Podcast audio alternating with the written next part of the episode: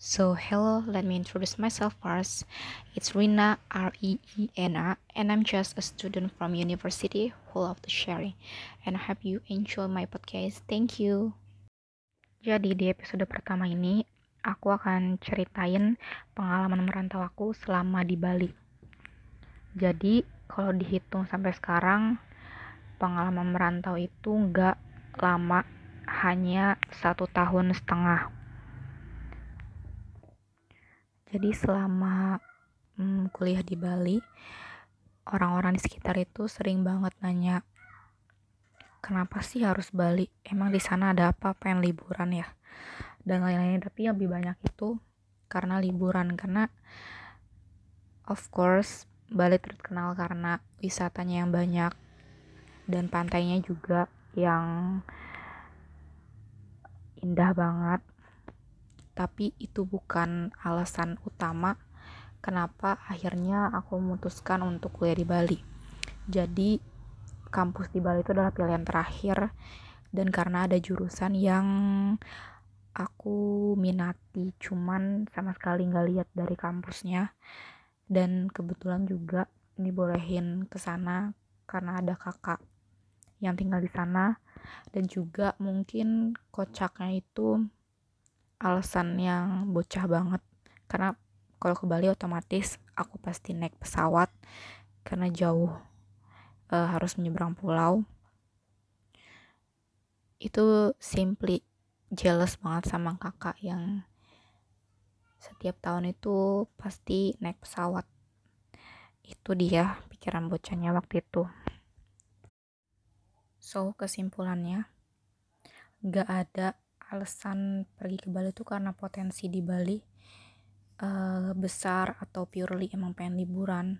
Jadi there's no such thing like that. Karena Bali bukan tempat pertama kali dikunjungin jadi biasa aja. Not really excited actually. Tapi di sini I'm gonna tell you kenapa Bali pada akhirnya jadi tempat yang bikin aku banyak banget belajar walaupun waktu merantau di sana itu sebentar. So the most impactful yaitu aku menjadi lebih memperdalam agamaku sendiri yaitu Islam. Padahal mungkin kalian tahu bahwa di Bali Islam itu adalah minoritas alias jumlahnya nggak banyak dan mungkin aku bakal hmm, ceritain pelan-pelan satu-satu. Yang pertama di kampus itu gak ada masjid ataupun musola. Jadi kalau mau sholat itu berarti harus keluar gerbang kampus. Ya memang jaraknya gak begitu jauh cuman tetap aja harus membutuhkan waktu lebih lama dibanding ketika masjid atau musola itu ada di dalam kampus. Dan ini yang kekhawatiran mungkin paling basic yaitu takut nggak bisa sholat. Apalagi waktu itu posisinya saat masih semester 1 atau mungkin semester 2 sering ada kelas jarak antara satu kelas dengan kelas berikutnya itu berdekatan.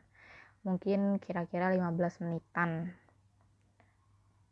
Karena mepet itu jadi harus muter otak gimana caranya biar nggak ninggalin sholat. Dan I think rasa kekhawatiran yang kayak gini tuh nggak terjadi sewaktu aku berada di daerahku sendiri selama di sekolah maupun di jalanan.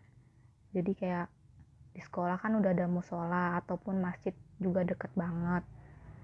Itu kayak biasa aja nggak ada kayak takut takut ketinggalan lah takut apa itu nggak ada.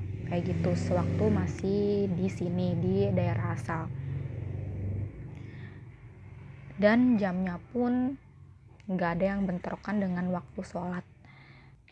Sampai pernah karena jaraknya itu deket banget antara kelas 1 dan kelas berikutnya aku sempet namanya sholat itu di kelas kosong sambil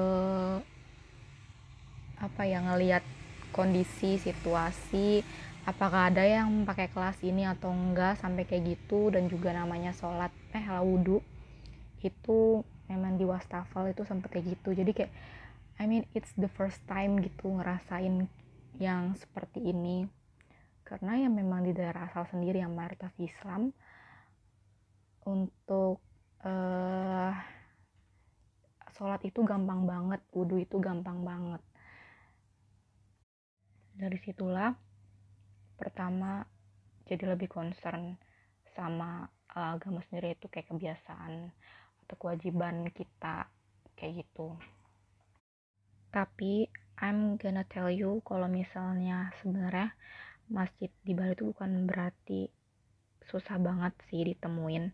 Karena terutama di daerah Denpasar di kota itu lumayan banyak masjid. Namun kalau di Jembara memang jaraknya jauh-jauh apalagi daerah-daerah kampus. Kemudian yang kedua yaitu lebih teliti soal makanan halal. Kalau di daerah sendiri yang namanya makanan halal itu gampang banget ditemuin. Lewat jalan pun uh, kita nggak meragukan apakah itu halal atau enggak namun semenjak di Bali jadi lebih hati-hati. Meskipun memang tidak susah untuk mencari halal karena udah banyak banget kayak warung warung Jawa Muslim ataupun mungkin makan makanan khas Bali yang halal itu ada. Nggak susah untuk dicari tapi syaratnya kita mau nyari dan teliti kayak gitu. Dan juga tentang makanan halal itu bukan sekedar there's no pork di dalam makanan itu kalau dijelasin itu emang panjang banget.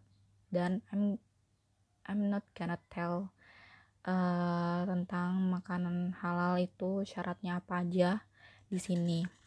Tapi pada intinya aku jadi lebih uh, mencari-cari tahu apa itu makanan halal makanan halal apa aja yang gak boleh terkandung di dalamnya. Begitupun minumannya so maybe that's just for today and in the next episode I'm gonna tell uh, tentang hal ini lebih lanjut. Thank you for listening.